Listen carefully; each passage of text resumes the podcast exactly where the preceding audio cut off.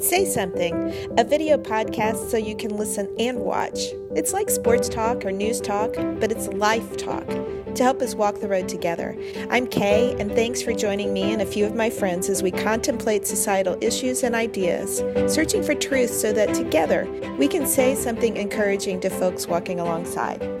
The incredible Sam Collier joins us today, offering a blast of encouragement by pointing us toward the greater story by sharing his. Well, and, and, you know, God just kind of rewrote that whole story. And I, I, I, I always say this, you know, um, even if you are given an opportunity, you still have to make the decision every day to capitalize on that opportunity. And that was, you know, kind of my journey throughout life of being rescued out of poverty, but still having to try to do everything I could to make the right decisions and to even right some of the wrongs that I even found myself in just as a growing teen, you know, in America. So. And be sure to stick around till the end because Sam's tips on a joyful life will for sure fill your tank. Thanks for joining the conversation. Here we go. Okay, we're so excited to have you on today for so many reasons. It's almost like as if on cue. Sam Collier is a pastor, speaker, author, and host of a Greater Story with Sam Collier TV show and podcast. As a communicator and consultant, he speaks and contributes nationally and internationally at North Point Ministries, the Rethink Group, Orange Leaders, Alpha International Leadership Conference, Global Leadership Summit, and more. Sam lives with his wife Toni and their daughter in Atlanta, Georgia. Connect with Sam at greaterstory.com and at Sam Collier on Twitter, Instagram, and Facebook. I mean, your story. It's sort of like just share your story with us and the encouraging way that you do for everyone that finds themselves in trials because wow. you know what i mean? Sometimes what? i think that we compare each other and go oh one person like this is it but what you've learned applies to everybody. 100% and you know i think especially in this time that we're living in all around the world uh, we need to know more than ever that in the midst of our mess god is still able to create a miracle he is still able to turn it into a message. And so I, I, do think that there's hope in this season that if we continue to push on, if we continue uh, not to succumb to the pressures of our circumstances, but start to understand that, you know, it's not about the cards you've been dealt, but how you play the hand, right? Gosh. Perspective um, that things can change. Mm-hmm. For everyone who um, will read the book, um, give them some insight. You're talking about the ha- hand that you've been dealt. Tell us a little bit about the hand that you were dealt. Yeah. Yeah, 100%. You know, my mother, biological mother, uh, was 21 when she had me and my twin sister. She had three kids already, so that's five kids age 21. And uh, she gave me and my sister up for adoption. Uh, it was extreme poverty that, that we were born into. Dad addicted to crack, all types of drugs. Um, if you look at some of the adoption papers, it was, it was kind of a closed adoption. When you go through the adoption papers, it says that they traced some of her steps, my mother, back to a prostitution house. So we don't know whether or not prostitution was happening, but we know maybe she was living there. But it was just a really dark kind of situation. Um, and we we actually did end up getting adopted but even the circumstances upon us getting adopted, when our mother and father, I call them our mother and our father, you know, my adopted parents, when they came and got me and Sarah, um, the lady who was running the home said they're probably not going to be much because of where they come from. In fact, they'll probably be mentally challenged. Well, and, and, you know, God just kind of rewrote that whole story. And I, I, I, I always say this, you know, um, even if you are given an opportunity, you still have to make the decision every day to capitalize on that opportunity. And that was, you know, kind of my journey throughout life of being rescued out of poverty, but still having to try to do everything I could to make the right decisions and to even right some of the wrongs that I even found myself in just as a growing teen, you know, in America. So yeah, you and Sarah could easily have used your story as a crutch. Yeah.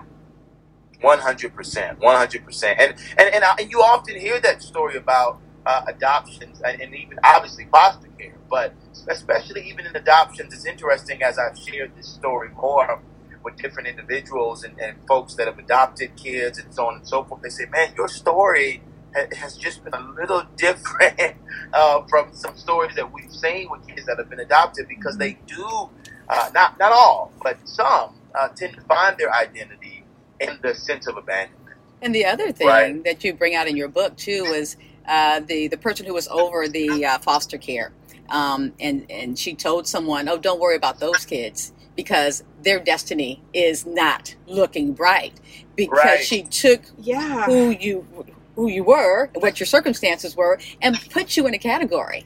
And Yeah. she couldn't have been more wrong. And that happens over and over again every day to people. Yeah, and I think it's pervasive right now. Mhm. And so, and I love that your book is coming out right now because you really talk about how to live in trials in a way that's um, fully living, not a halfway living or just existing. Can you tell us a little bit about how you do that and how you encourage people to do that? Yeah, I think you know um, one of my biggest messages, even in this season, mean, it has definitely been. It's not about the cards you've been dealt, but how you play the hand. But also, it is about uh, the idea that within change, and you know, adoption is you know, it's a sense of a change, and, and, and this pandemic is definitely a change. You always have challenges, and you have opportunities, and and if we're not careful, we'll spend so much time focused on the challenges of our life that we miss out on the opportunities that are right in front of us. And I think that that, you know, in, rela- in relation back to my story, it, and, you know, and, and even to the conversation about adoption that we were having earlier, you know, you have a choice. All of us have a choice of where we decide to look and what we decide to put our focus on. We can stay fixated on the challenges, which is, yeah, you know what, I was abandoned. Yeah, you know what, you could take on the narrative of, oh, I wasn't wanted in the sense, or hey, I wasn't whatever. Or you could say, no, you know what, I was chosen, Yeah. right? Ah, that's right. I, I was one, you know, I, I, I did become wanted and I was accepted not only by my adopted family, but by God. And Yeah. so I think it's all about where you decide to look. And I think in this pandemic that we find ourselves in, it's about that. Either you can see the glass as as half empty or you can see it as half full. I, I preached a sermon this past Sunday at a church called Rock City up in Ohio, and we were talking about the idea of the pandemic. And we were, and, when- and what we were focused on was just kind of, the, you know, this, the scripture about uh, Jesus when he's in the boat with the disciples and the storm breaks out, right?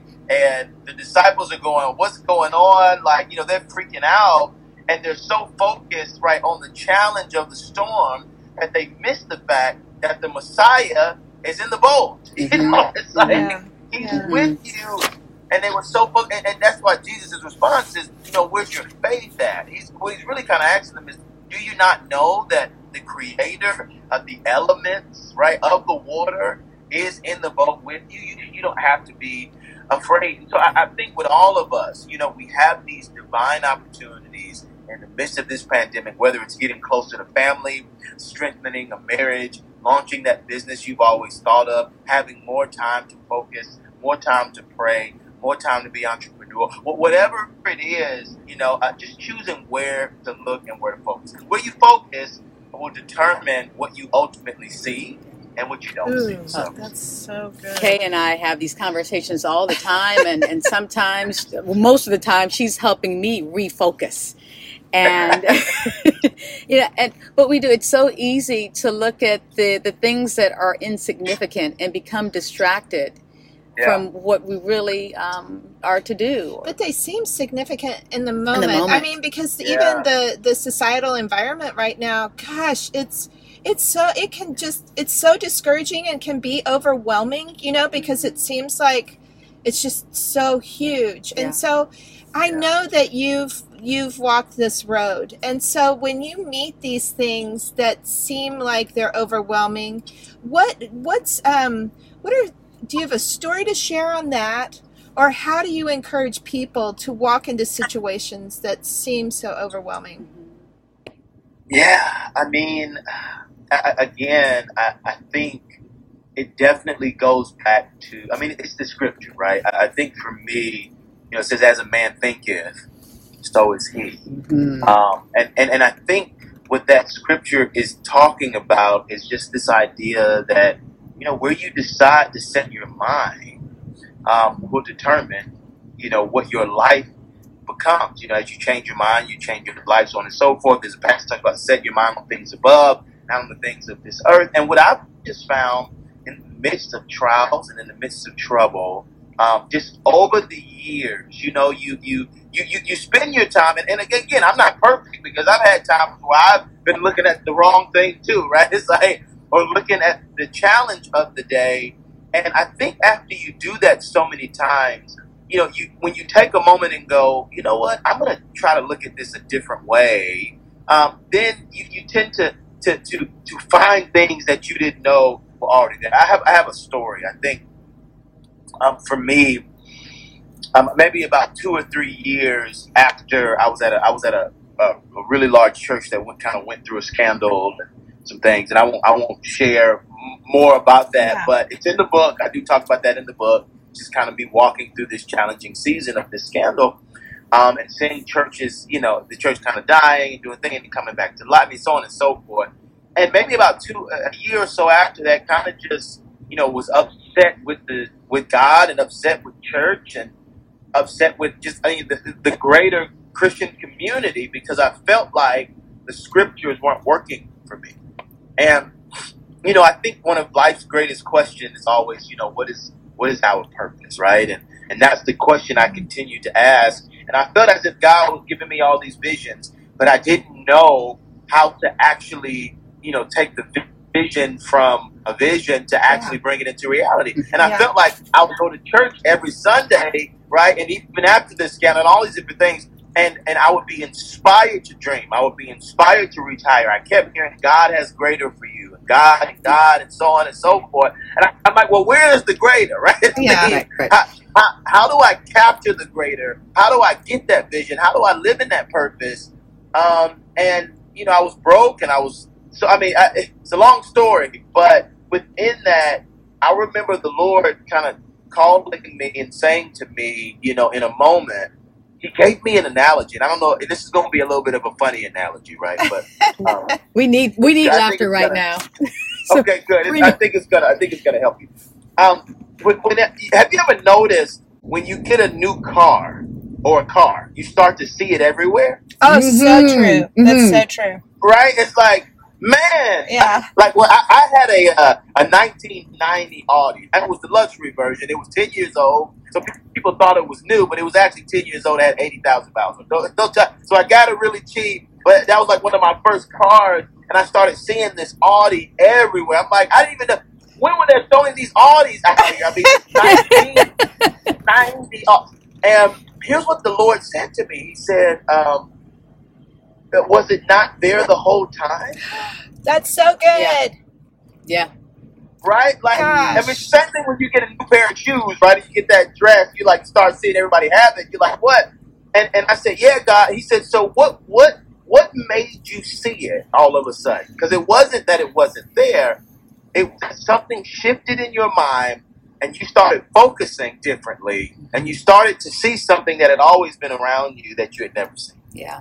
And so after I had gone through that experience, what I started to understand is, is that sometimes it's just as simple as refocusing our minds and looking in another space that we may not have looked at. If we if we, if we stay so focused on our hardships, we will miss the things around us that we are really that we find ourselves praying for all the time. Yeah. Joy is always around us. Love is always around us. Acceptance is always around Mhm. us. But do we actually see it? Or are we blinded by the pressures of the day? Um, as a mom, I've got uh, sons who are going into their senior year of high school. She's got twins. Yeah. Sam. So they're identical. yes, I know. I, I, yeah, I'm a twin mom too. So, um, the it's hard. They just got a gut punch and found out that football season is going to be delayed. You know, with all of the Yeah. pandemic right now, and for them and for so many other teenagers, this is tough stuff. And they're asking, you know, well, mom, what's the rest of 2020 going to be like? Um, Yeah. it's it's their older brother who's 21 says mom i just can't help but think that there's going to be some good to come out of this it's going to be better but it's hard to hear that when you're the teenager and you're going through it Yeah. help help me encourage them how do i encourage them Yeah. right now Yeah. You know, first of all, being being a teenager is hard. yeah. Aren't, aren't we all just a flesh wound away from the teenage years anyway? I know. I'm just like being a teen is hard because you know when, when you're when you're a teenager, you know you, you you're still kind of uh, understanding life, learning life, trying to figure out your emotions, trying to figure out who you want to be and who you are. I mean, I get, I can go back to those teenage years, and you know, sometimes I want to go back to high school, right? I mean, because it was just like, you know, it was this own little kind of insulated world that you found yourself in, and so it can be hard, especially because you're because you're you're you're, you're not old, but you're not young, and you're kind of like getting to this point to where you're still having some of your first, right? Like you're still learning Yeah. about what disappointment really is, and and you know, and I think you know, it, it- it's the first time you have that massive disappointment. You're just like, wait, what is this? Like I have, I've never, and they're having to go through this, and and, you know, this massive disappointment, which is COVID nineteen, in their teenage years, which is just crazy. I mean, I think for me, I went through 9-11 in ninth grade. And so that was an interesting moment for me, just kind of walking through this national tragedy and all of that. And you really were just wondering, you know, where do I put that at in my mind? How do I now? We have terrorists. Wait, what are you know? What are those? Right? It's like, what is that? And so I, I think what I would say to them is, you know, uh, perspective is what really helps to shape you. You know, disappointment is a part of life Oh, yeah. It just is. Except the fact that wait a minute, this is just part of life, right? Like disappointments are here. Then you know, uh, things stop happening. Stuff happens. So the biggest thing you can do is accept that stuff is going to happen. There are there are still opportunities for new things to happen, and I, I- I'll give you a quick kind of another example as we kind of talk to stories here.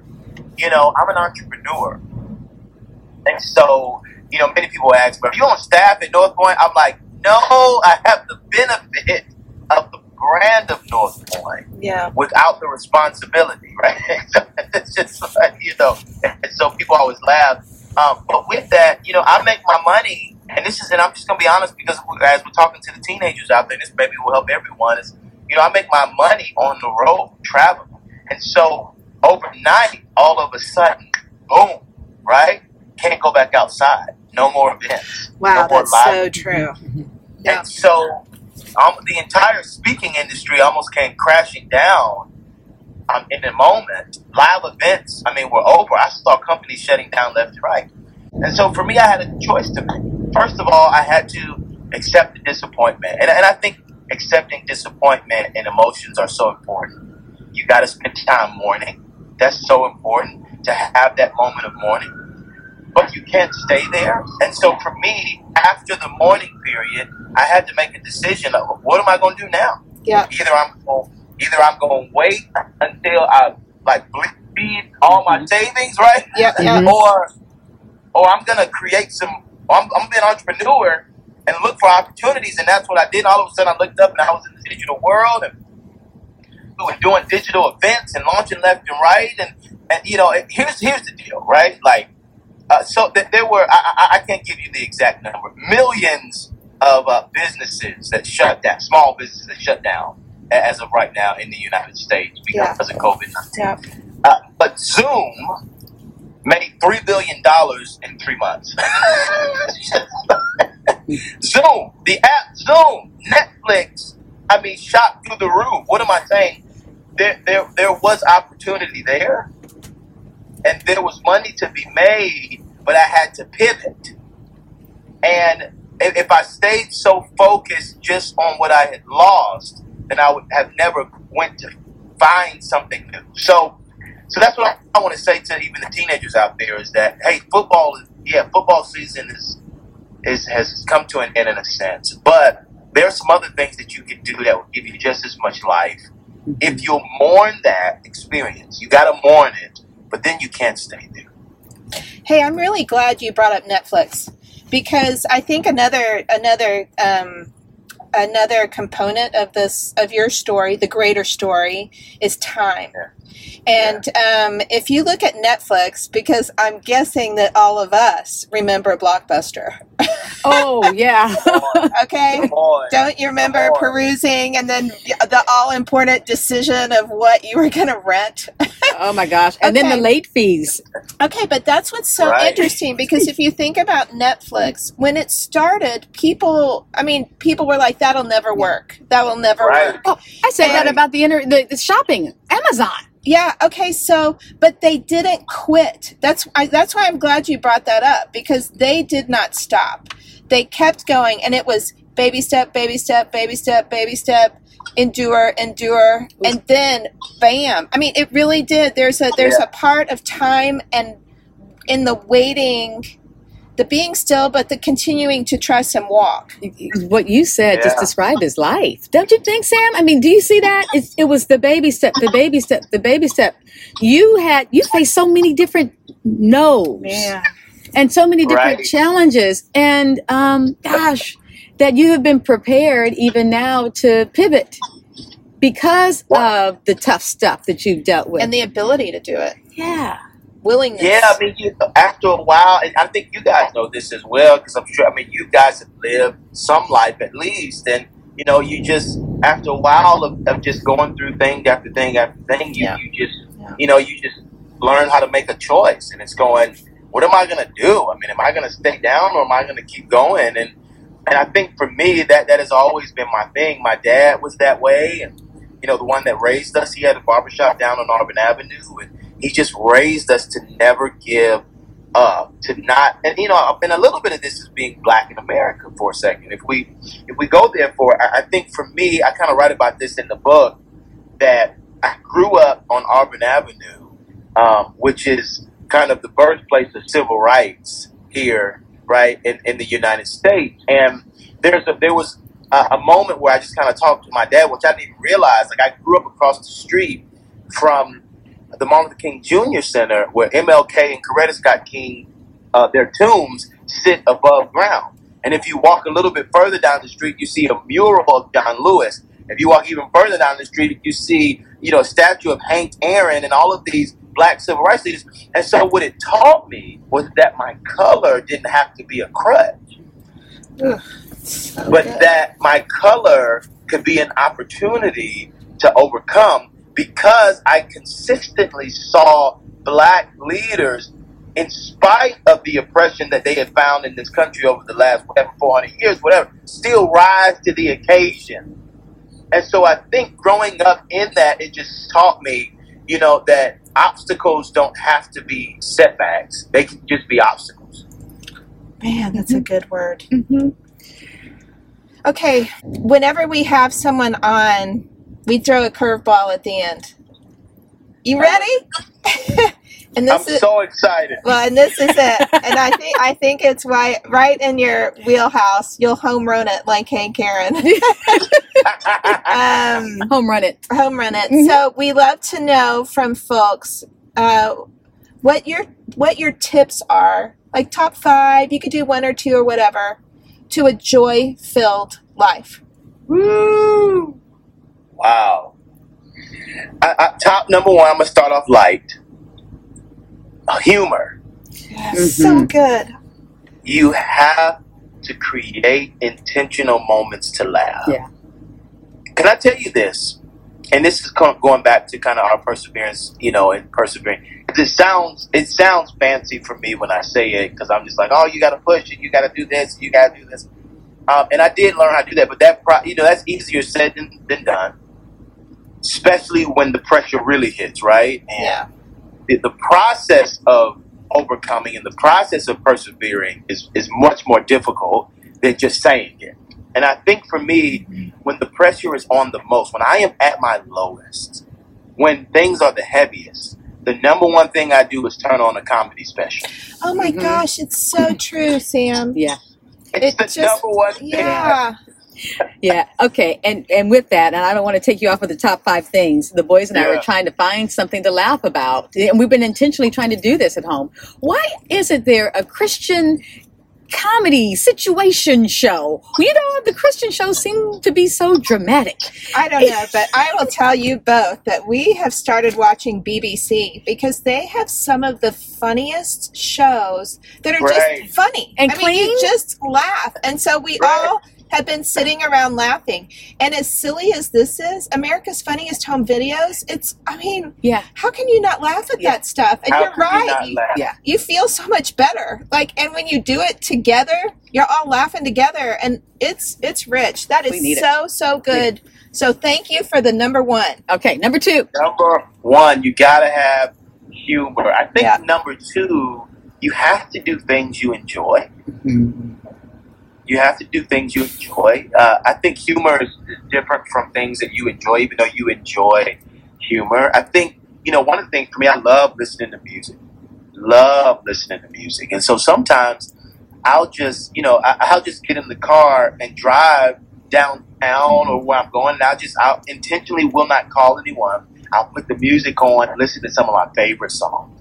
And I just go, I don't get on a plane without my headphones because it's just something about that music that just, I enjoy it so much. Basketball is something that I enjoy. Cooking for some other people maybe is things that they enjoy, or Mhm. going to concerts, going to shows, watching movies is something I thoroughly enjoy. And so I think you have to carve out intentional time. Now I think some I think over the years we have demonized enjoyment a little bit. you're um, right because it's like, well, you got work to do and Yeah. you gotta Selfish. do you. Yeah. yeah. How dare you take time to enjoy something when we've got all this to do? yeah So, because Right. it used to not be 24-7 i mean you really can work 24-7 Mhm. i'm guessing that all of our even when we were growing up there was i know my dad left at nine and really did come home at five and so Wow. and there was a work day my mother owned a store and the store closed at five o'clock you know so yes time to enjoy Can you see me? I can still, we can still see you. Okay, awesome, awesome, awesome. um, 100%. You got to carve out time to enjoy. Because, you know, for me, I had to redefine enjoyment. I had to say, you know what? No, this is a part of work. oh that's so good You know, like even sleep for me, I had to read now. But you like, okay, you're going too far. But but I had to, I had to redefine rest, and I had to redefine enjoyment, so that I could understand that no, you know, me enjoying things is actually a part of my health, yep and that will that will help me do more work. Yeah. So I think those are the two things I'll just say. Uh, good. Those are good too. So Those are good too. Thank you for that. And um, yeah, and just kind of where we are right now, we need to. Um, we're, we're in a time where we are having to redefine things. And if you're stuck with the way it used to be, and why can't we get back to this, that, or the other, you're going to be disappointed. And so you've given us some nuggets. You've talked about the disappointment. You've talked about pivots. You've talked about um, taking care of yourself and purpose and Yeah. perspective and not giving up. That's right. Okay, your last word on the because I love the title of I mean just what you do, the Mhm. greater story, and Yeah. um, it's powerful. And so just close us out on the greater story. Yeah, I would just say, you know, buy the book because all of everything I'm saying, I go into deeper detail about it in the book. I mean, we really spent so much time and so many teams worked around this to make sure um, that it was that it would resonate and that it would actually be helpful. Eleven rounds of edits, guys. Eleven rounds of edits. Case and author. And so, yeah, you know I'm about that just pain. Okay. Yeah, so it's hard work, and we did it just for you. If I were to leave you with one statement, I'd say this: that when your story connects to God's story, it leads to a greater story. That's what I'd say. All right. Well, you made the choices to to have a greater story. So wonderful. Well done. Thank you so much for sharing Thank you your for sharing and for being on our our hilarious show. oh my gosh. All right, so Sam just gave us a good word, and we're just mm-hmm. going to say thank you. You encouraged us today. And Wow. so, as our tanks are filled, I mean, it'll be easy to go out and share an encouraging word with somebody. And so, we hope that you'll do the same. And uh, thank you, Sam. And until next time, Have a great day. Make it a greater story. Love you. Our very special thanks to Sam Collier. Connect with Sam at agreaterstory.com or at Sam Collier on Twitter and Instagram or Facebook. Or listen to Sam on his amazing Greater Story podcast. But more than anything, be sure to check out and be blessed by Sam's book, A Greater Story, available at all major booksellers. And a very special thanks to you. Want to stay connected? Visit saysomething.show.com and sign up to our mailing list. Or check us out on YouTube, follow us on Instagram, like us on Facebook, listen on Apple Podcasts, or check out our channel on Truly Media. See you next time on Say Something.